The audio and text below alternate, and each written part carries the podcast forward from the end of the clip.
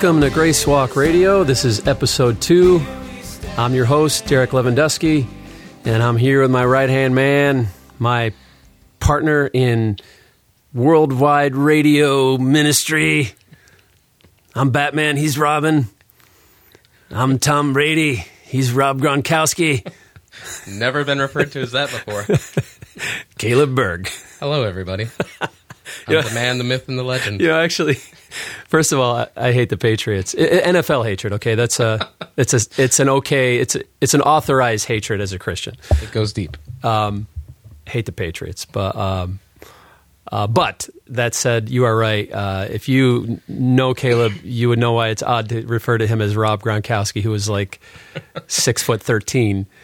Uh, Caleb is slightly under Slightly. slightly under that. Yeah. How tall are you? Towering five foot four. Hey, all right. But mighty in God. so, welcome to our second episode. Um, today, I'm going to share my grace story. Uh, but before that, we're just going to review our mission. Uh, hopefully, you caught our first podcast. Thank you if you did. Uh, just to repeat what we're doing here number one, we want to talk about the gospel of grace in belief and practice. And number two, we want to talk about living under grace in a modern world. So we just want to encourage you, build you up, remind you of the rest that we have in the Lord Jesus Christ and his finished work on the cross and how to live that out, and just talk about some of the issues and theology surrounding that. And uh, we're very excited about this, and uh, especially as we get into episode two here. But actually, before we even get into that, um, we got to get an update. We told because we told them we would on your fantasy football team. Yeah. Caleb. So uh, we're flying high. I Ev- Everybody wants to know. I mean, everybody's. th- That's why they're listening. interested, right? Yeah, Yeah. That's you know that's why that's why uh, that's why we're here. This is actually a fantasy football podcast. um, and by that I mean don't follow any of my moves in fantasy football because it was not a stellar day. Though I will say the ridicule that I took from a certain Reese Lewandowski. Yeah, my son. He's he's uh, he's hardcore. He's he's the guy that should start a podcast on fantasy football. Yeah. Although in this he was wrong. He questioned my choice of Lamar Jackson of the Baltimore um, Ravens Football Club, and uh, well, let's just say Lamar Jackson had had quite a good quite a good. Just day. don't talk about who they played, okay? It's some team out of Southern Florida yeah, uh, somewhere. the Buccaneers. yeah, maybe Okay, um, some kind of fish. okay. Enough of the enough of the NFL. I'm sure people aren't tuning in just to That's right. just to just Just for that. to listen. Maybe we'll have like a sports edition. Even though you know what, I'm going to sing a song right now. Um, I'm a Miami Dolphins fan, and a few years back, I actually wrote a, a a silly song like the old VeggieTales things uh, to lament my Dolphin fanhood, fandom that came down from my father. I actually posted it on the internet. Maybe we could actually post a link to the video of this song because uh, every year around this time it starts getting mad hits. I I don't know. I think it's like ten to fifteen thousand hits now um, from Dolphins, sad Dolphins fans. But it goes like this: Daddy made me love the Dolphins. I'm sorry that he done such a thing, but it's my lot. To love the Dolphins, just don't expect no ring. Uh, There's another version of that too, but um, yeah, Daddy made me love the Dolphins, and you know it's yeah. it's just I got to do it. It's it's part of my lot in life, part of God's sovereignty in my life, uh, part of my sanctification. Um, It could also be. I mean, the Bible does talk a little bit about the sins of the fathers being passed down generation to generation.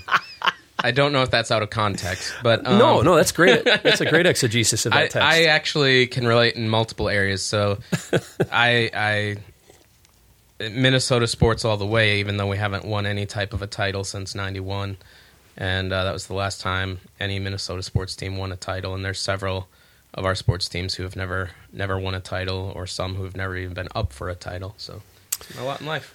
All right. Well, for both of us, um, I want to share my my story uh, in this week's podcast. Next week, Caleb, Caleb's going to share his grace story. Um, you know, I think all of our grace stories are multifaceted. It, it's not just it's not one revelation of grace; it's a progressive revelation of grace. I grew up in the Catholic Church. Um, I've actually come to appreciate my childhood uh, and what my experience in the Catholic Church brought to me, which it really gave me a reverence for God. I didn't know Him. I didn't understand what salvation by grace was. Um, didn't have a relationship with Him, but it gave me a reverence for God and awe of God, um, and also really kind of reinforced a you know a moral compass in my heart. Romans talks about that law written on our hearts, and certainly my Catholic upbringing did that. So as I talk about my Roman Catholicism, I, I don't want to I don't want it to feel like a diatribe against Roman Catholics. Um, it's just my story. Um, didn't know the Lord. I, I grew up uh, in, in, a family that uh, my parents. Uh, struggled in their marriage. My father uh, was struggling with alcoholism. Um, I remember, you know, that we went through a season of separation. It was just a really hard time in my family, and we actually moved to Florida uh, from New York. My my father stayed in New York, and we were down there for six months. I remember longing to be with my dad.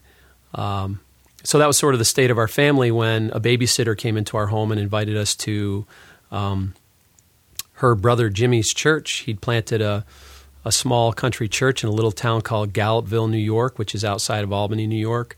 Um, I think at the time, population 700, 800. And she invited us to go to her brother's church. I think the church was maybe a year or two old at the time. Uh, he'd been praying for the town. We started going to that church, um, and uh, immediately my brother, my sister, and I became his youth group, at Jimmy's youth group. So I remember he sat down with us and he said, Do you believe in God? We said, Yeah. He said, do you have a relationship with him? We said, Huh? What do you mean? I think I was nine. And he said, Well, do you believe in the President of the United States? Do you believe that he exists? At the time, I'm going to date myself here. At the time, it was Ronald Reagan. Mm. And we said, Yeah, we, we believe he exists.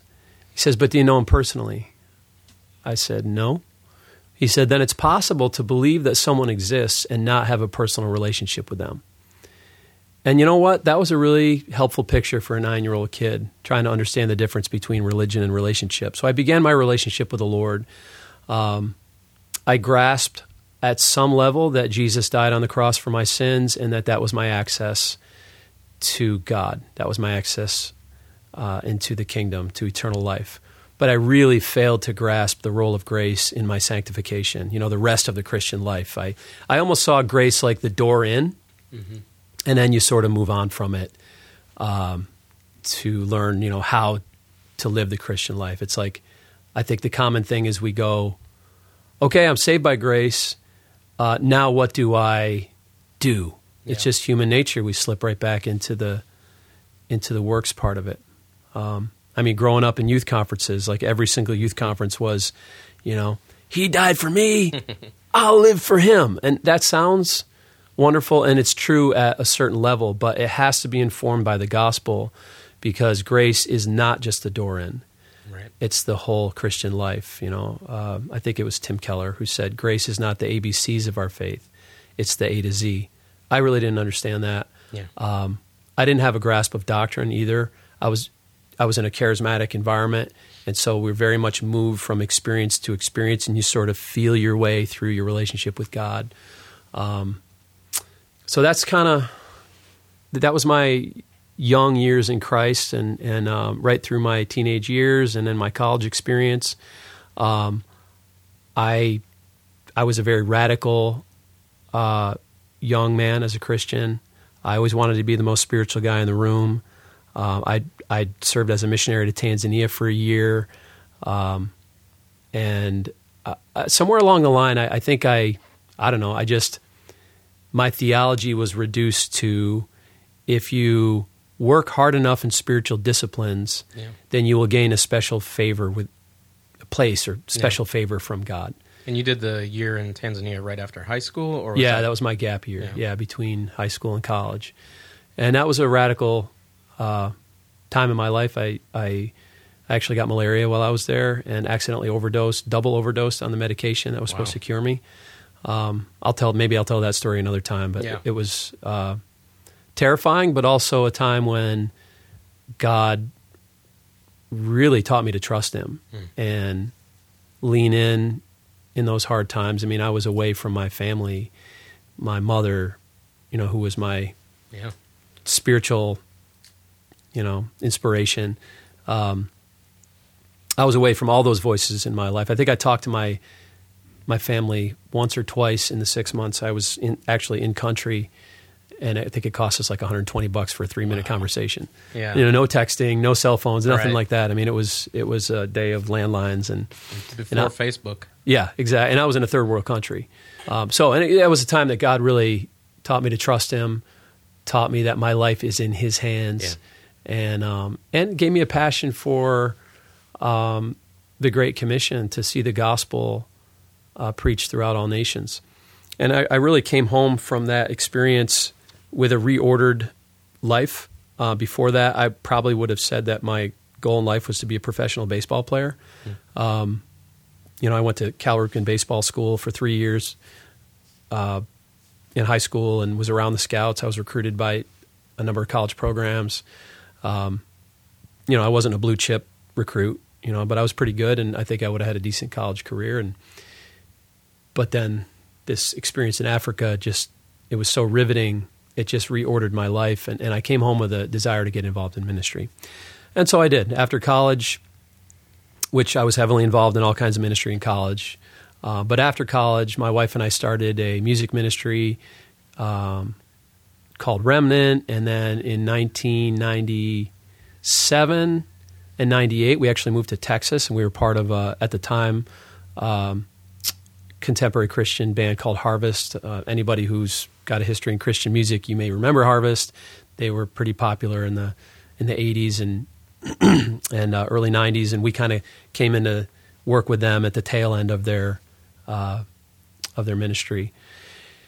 Then in 98, we launched Isaiah 6 Ministries, which for years we traveled and did music and speaking through Isaiah 6. Um, but uh, long story short, in the year 2000, um, I was what 29 years old, I think. Um, I, would have considered myself a champion of spiritual disciplines at that time. I mean, besides the fact that I was involved in full time ministry, doing evangelism, traveling and speaking and leading worship and putting out albums and writing books and that stuff um, my personal life was pretty ordered as well. You know, I I fasted once a week. I tried to tell at least one person about Christ every day. Um, you know, I'm studying the Bible.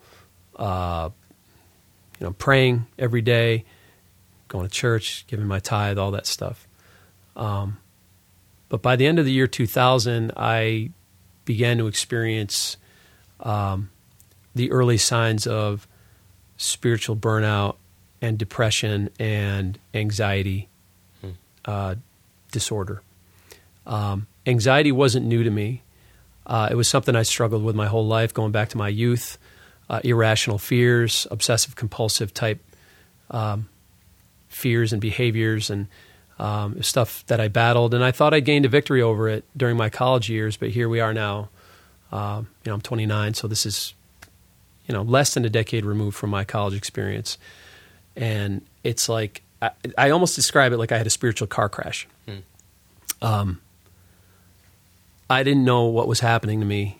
Um, I didn't understand how I could be working so hard for God and be experiencing such a rending of my soul, my emotions, and and how I could feel so, you know, so depressed.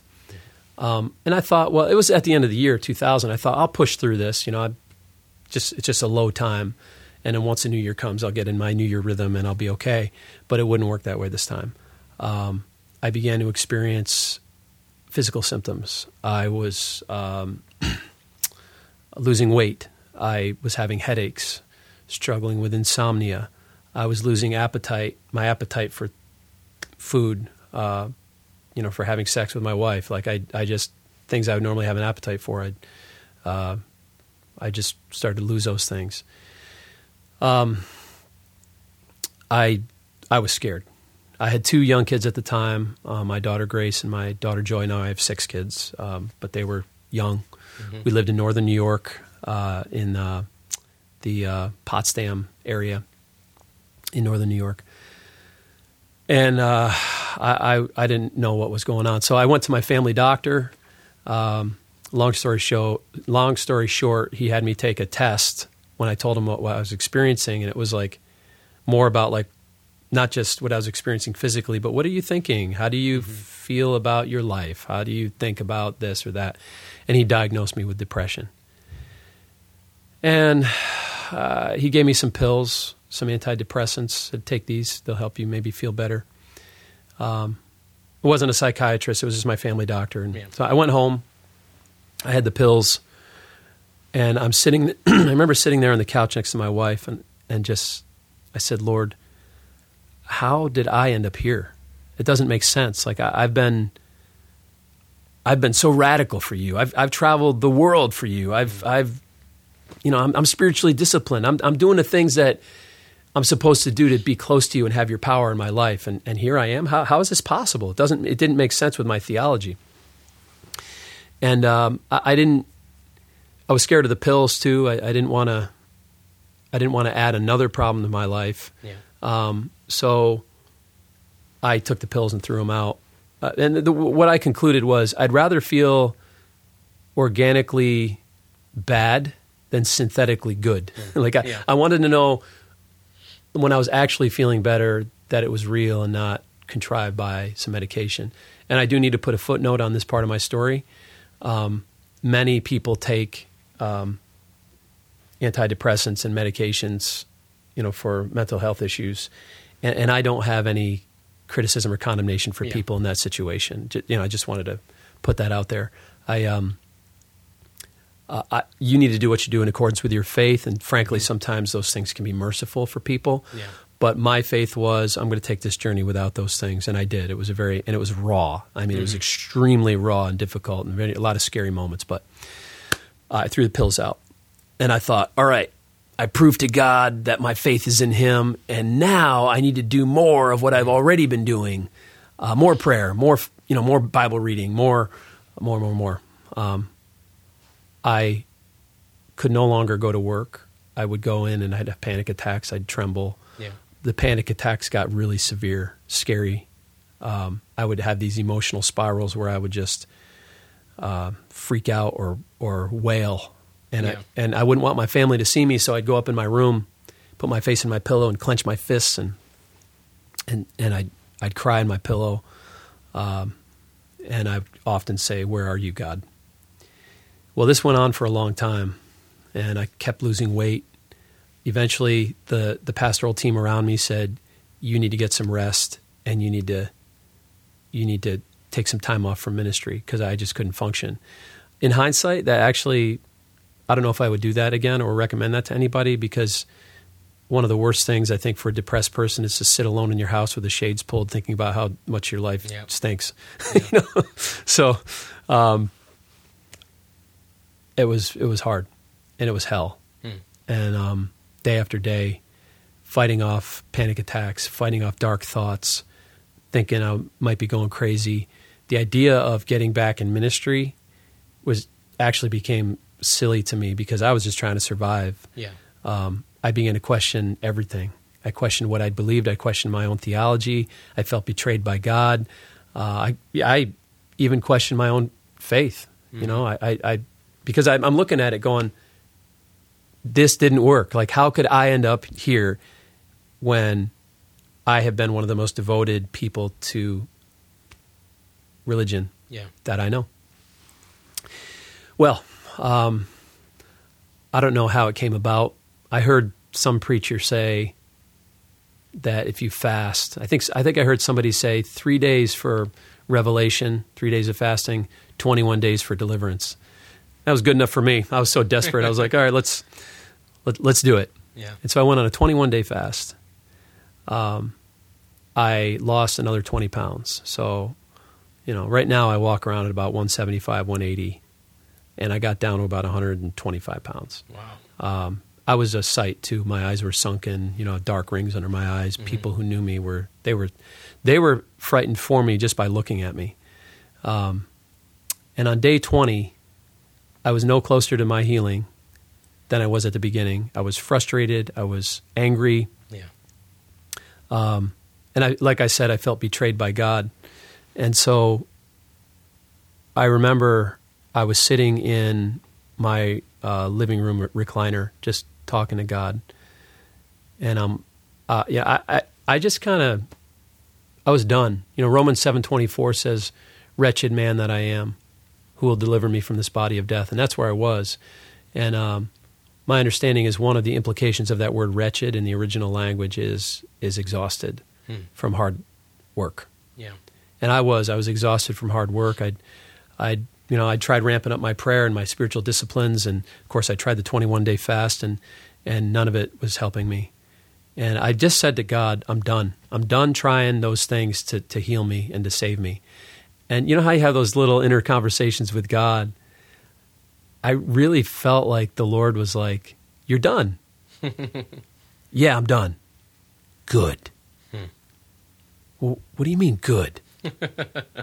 well, now you only have one thing left. Well, what's that? It was like the Lord was saying, You've got me. Hmm. And I'm thinking, well, I've tried you. I've yeah. I've fasted, I've prayed, I've you know, I've gotten counseling. I I've read I've studied my Bible, I've memorized scripture. I, I, I, I, I. And if you look at Romans 7 and 8, I think there's 33, 34 mentions of the word I in Romans 7, which is a chapter about bondage. And in Romans 8, there's not a single mention of the word I uh, in reference to his own sufficiency, yeah. his own merit, or his own attempts to gain righteousness. It's a spirit empowered passage in Romans 8. And it, so that, that, he moves from Romans 7 to Romans yeah. 8 by saying, Wretched man that I am, who will deliver me from this body of death? Thanks be to God. And here's the answer through Christ Jesus our Lord. Yeah. He didn't say what will deliver me from this body of death. He said who. He realized that his solution was not a what, it was a who. Yeah. He needed a hero to save him. He couldn't save himself. And that's where I was. And for the first time in that whole season, now this is July of 2001, so I'm now like seven, eight months into this dark depression. For the first time, I had a pinprick of light because it was this strange peace that came over me just in this, mm-hmm. just realizing, oh, this is finally out of my hands now. It's in, it, now if I'm if I get better, it's only going to be because of God's grace and none of my works because I'm done doing those works. And um, I don't know. I just had this strange peace, like it's in God's hands now. Yeah. And um, maybe that's where I need to be, and that's a safe place. Yeah. So that's why I say God was at the end of my rope. Um, I reached over and I grabbed my Bible, which was sitting on a TV stand next to my recliner, and I opened. I literally, you know how you do the point trick. Mm-hmm. I, I, don't know. They drew lots for a for a disciple. I can do the point trick. Okay. Um, so I, I did. I did the point trick. I just opened up my Bible and my eyes fell in Colossians two ten, and it says, "You are complete in Christ." And that was shocking for me because I I was spending you know all that time trying to complete myself, hmm. and the the scripture is saying actually you're already complete. Yeah. And I just started thumbing through the epistles, and, and my eye just caught the word grace over and over again. And I just realized I don't think that I understand or emphasize grace in my thinking as a Christian to the extent that the apostles do in their writings here. Yeah. And not only that, but no offense to my sisters in Christ, I, I would have seen grace as a sissy word. Yeah. You know, I name my oldest daughter Grace, not my son. Right. Yeah, we don't right, name our right. boys Grace, right? so I, it, no, it's, it was almost like it has this effeminate, yeah, uh, view about it, you know, and and um, and so I realized that I, I needed to understand this. And I literally studied Romans 8 and Galatians 5, line by line, word by word, for about a year. Yeah. I mean, I was in commentaries. I was in you know, uh, Gill. I was in Calvin. I was in Matthew Henry. I mean, I I often say I I I took that journey with Matthew Henry by my side. You know, yeah. I mean, I, I, would look a lot in his writings, and and um, I just studied it, and and it was amazing what started to happen. Jesus said, "You shall know the truth, and the truth shall make you free." The more I grasped the gospel and the doctrines of grace, the more I began to see. I was looking in a mirror that was telling me my true reality, yeah. even though my feelings were betraying me. Um, I began to see two, um, I don't know, two me's or two realities where the one that was suffering and listening to the lie of depression and anxiety and giving into that over and over again, and the one, the new man in Christ that was being taught to me by Scripture. You know, James says that the gospel is like a mirror. You know, and Yeah. the one who uh, doesn't obey it is like the one who forgets what he looks like. And and I was looking in the mirror.